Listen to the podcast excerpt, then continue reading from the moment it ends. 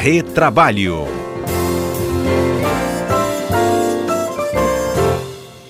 Quadro Retrabalho no ar, ao vivo com você na nossa tarde, trazendo então os nossos comentaristas para essa conversa no Retrabalho. Cássio Moro e Alberto Nemer conosco.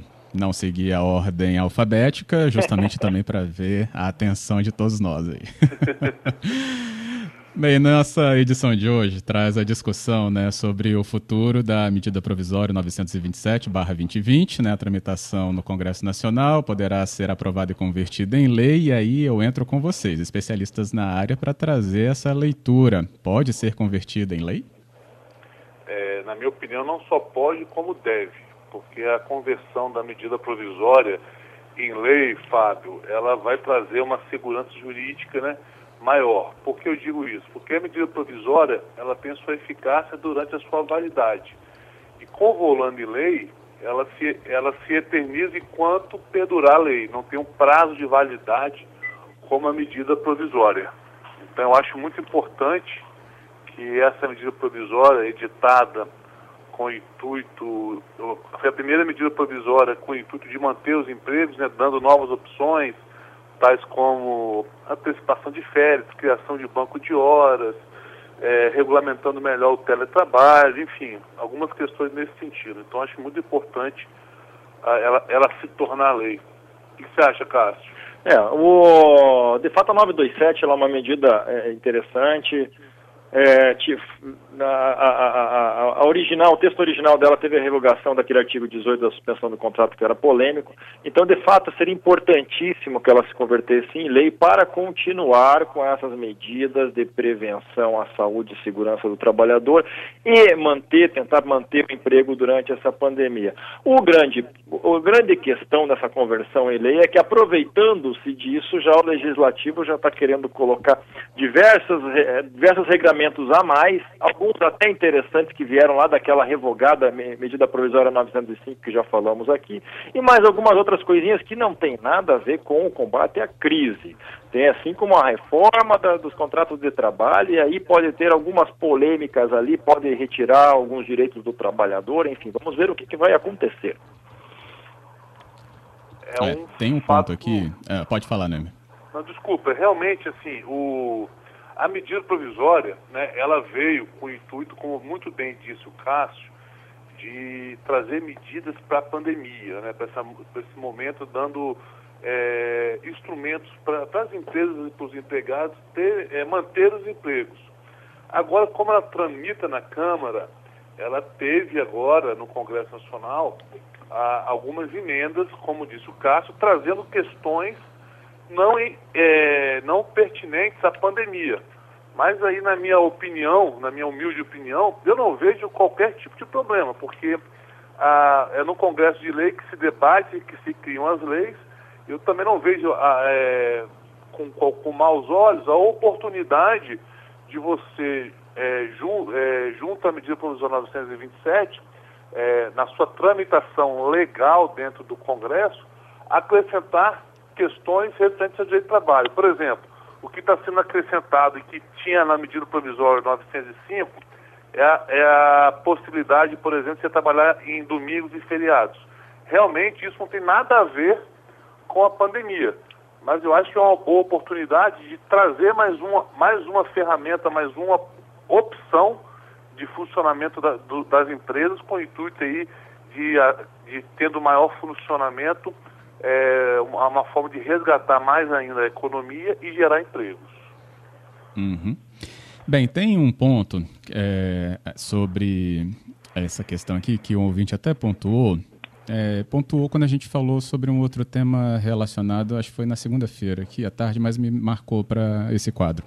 Se essas alterações em lei, é, benefícios que são dados a empresas, é, justamente para se proteger o trabalho, né, a vaga do trabalhador. Se essa empresa também não sobrevive, sendo que ela aderiu a esses dispositivos, é, foi inócua a decisão ou ela tem penalidades mesmo que aquele empregador não tenha conseguido se manter?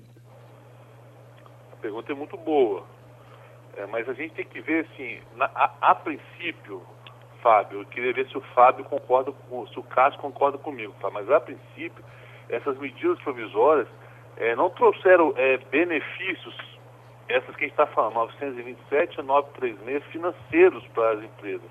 Os benefícios que trouxeram, na verdade, não foi nem benefício, na minha opinião, foram novas ferramentas de relação com o empregado com o intuito é, de enfrentar a crise, a crise, desde a redução de jornadas de salário, a suspensão do contrato de trabalho, lembrando que o, que o governo também entra com, com sua cota parte financeira.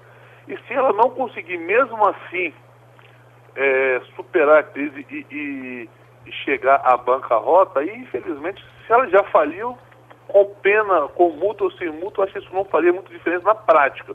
Mas eu acho que não, não, não teria aplicação de multa se ela cumpriu é, as questões que a, a medida provisória exige, os, os cumprimentos legais. Essa é a minha opinião. É, o, o, a verdade é que essas tentativas aqui são para preservar o emprego. Como medidas extremas, de fato, elas não visam beneficiar o empregador. Na verdade, elas devem ser adotadas, especialmente quando a gente fala da 936, que fala da redução de jornada, da suspensão do contrato, elas devem ser adotadas como última alternativa da empresa.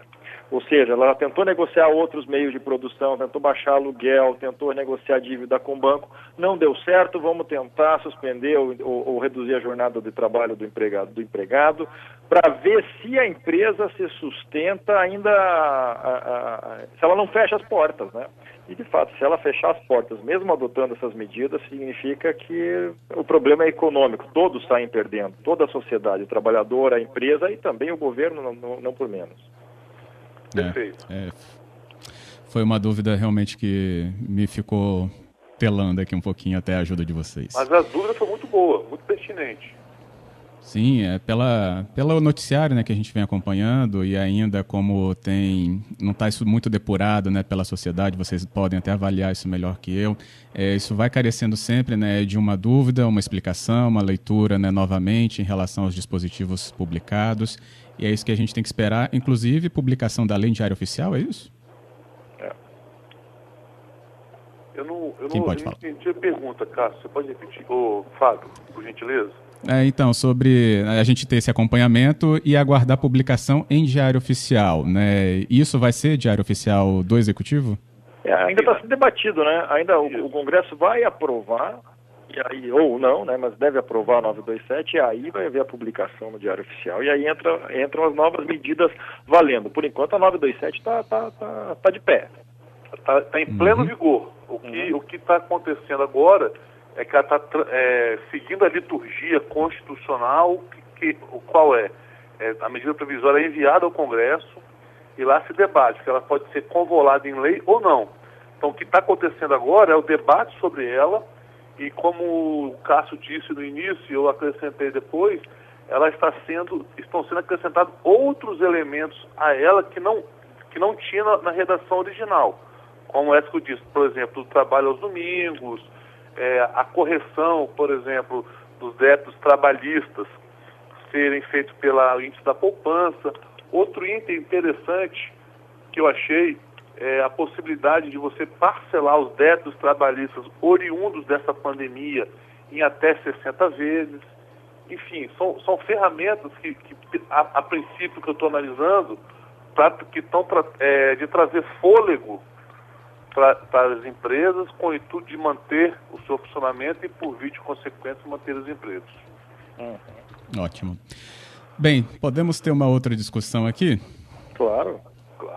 Tribunal Regional do, da décima região, né, Tribunal Regional do Trabalho, ele afastou a justa causa para a demissão de um trabalhador que foi pego com maconha né, durante o horário de intervalo da jornada dele.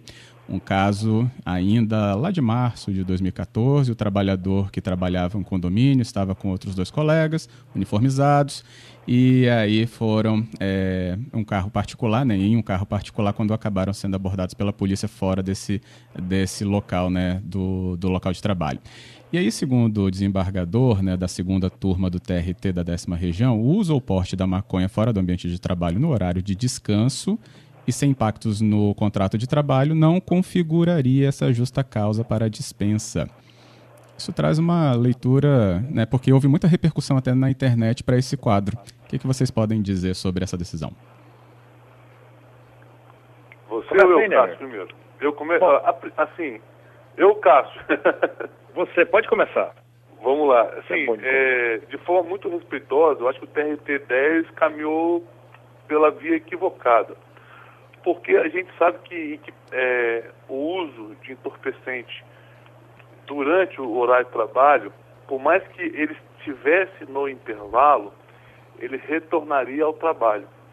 Então, a, inclusive, ele pode retornar ao trabalho com o seu psicológico alterado, em razão do uso da maconha ou qualquer outro tipo de droga, podendo ocasionar, inclusive, um acidente de trabalho para ele ou para terceiros. Então, assim, eu acho que o, eu entendo, acho não, entendo que esse comportamento é, é, vai de encontro ao artigo 482 da CLT e que o uso de droga, álcool, é, durante o expediente ou até no próprio intervalo de almoço e que isso pode sim ensejar a justa causa, salvo se o empregado for comprovadamente é, tido como doente, né? ou seja, o, o, por exemplo, o alcoólatra, a pessoa que é alcoólatra e que pede você ter a previsão de dispensa por justa causa, mas se ela for alcoólatra, ela não pode ser dispensada porque é considerada como uma doença, tem que ter um tratamento, enfim. Então, mas nesse caso aí, é, eu respeitosamente não concordo com a decisão do TRT e eu acredito que essa decisão possa vir a ser reformada pelo TST, né, pelo Tribunal Superior do Trabalho em Brasília. Agora estou curioso pela opinião do Cássio. É, bom, vamos lá. Não, não, cabe a mim analisar esse, esse processo específico. É, mas algumas, algumas coisas importantes nós temos que verificar quando a gente trata de justa causa. Uma delas o Nemer já até falou, mas eu vou falar de uma antes. A primeira são as formalidades para um empregador aplicar essa justa causa. Essa, essa, essa penalidade ela deve ser feita, primeiro, deve ser é, imediata, ou seja, a partir do momento que o empregador tomou conhecimento de uma eventual falta grave, e essa pode ter sido uma falta grave, é, ele deve aplicar a, a, penalidade, a dispensa na hora. Se ele esperar, permitir que a pessoa trabalhe, depois vai dar justa causa, ele perde essa imediatidade. Então, essa justa causa, independentemente da gravidade da falta, ela vai ser revertida. É, um outro ponto importante na hora de é, prosseguir com a justa causa é informar ao empregado qual é o motivo pelo qual ele foi dispensado. Então, se, se, se, às vezes a empresa pode ter cometido uma falta gravíssima, usado maconha no, no trabalho. Se a empresa não usou, não, não adotou esses dois requisitos, imediatidade e clareza na, na, na, dispensa, ela pode ter essa justa causa revertida. E o segundo aspecto, muito bem mencionado pelo Nemer, é o fato da doença. Nós temos muitos casos já pacificados em, em, em, jurisprudência muito semelhante a esse caso do uso da maconha, que é o do alcoolismo. A pessoa chegou alcoolizada no trabalho, mas porque ela tem uma dependência, existe uma doença prevista, a qual Importa ao empregador afastá-lo para tratamento médico. Então, se for esse o caso, aí, de fato, a justa causa pode ser afastada. Perfeito. Ok. Então, é, veja como, é... como às vezes uma notícia lançada pode ter diversos vieses. É por isso que quando se pergunta a um advogado sobre uma questão, a primeira resposta que ele fala é depende. Exatamente. E vai analisar as circunstâncias do caso. Isso aí. Bem, os nossos ouvintes falaram, nossa, é muito curioso mesmo quando a gente consegue entender aqui. Foi o caso aqui da Roberta Cristiana, foi na mesma linha, né? A gente precisa entender cada vez mais a legislação e ainda aqui o parabéns do Ronaldo. É isso. Legal. Legal, muito bom muito... poder esclarecer, né? E às vezes traduzir essas, esses termos jurídicos que realmente dificultam, às vezes, as percepções pela, pela população, por, de forma em geral. Isso aí. Bem, a gente chega aqui ao final do nosso quadro. Queria agradecer então vocês por mais uma participação tão produtiva aqui na nossa tarde da CBN. Fábio, agradeço mais uma vez a oportunidade, agradeço aí a atenção e principalmente a participação dos nossos ouvintes e a, a companhia do amigo Cássio Moro. Okay, eu também agradeço, obrigado, agradeço o Nemer, agradeço o Fábio e agora eu vou ficar aqui assistindo o lançamento do foguete da NASA e da SpaceX, que evento. Estou ansioso. Mas é, é, multiconhec... é de múltiplos conhecimentos, então, Cássio Moura. Vamos lá. Me conta aí, vai lançar que horas então? Às 17 horas. Eles já estão lá na cabine já do foguete, os doidos, os doidos, meu Deus do céu. Tomara que dê certo, né? Claro, estamos jogando com isso. Ok, muito obrigado então. Até a próxima. Um, um abraço, gente. Um abraço, até logo. Tchau, tchau. Um abraço, tchau.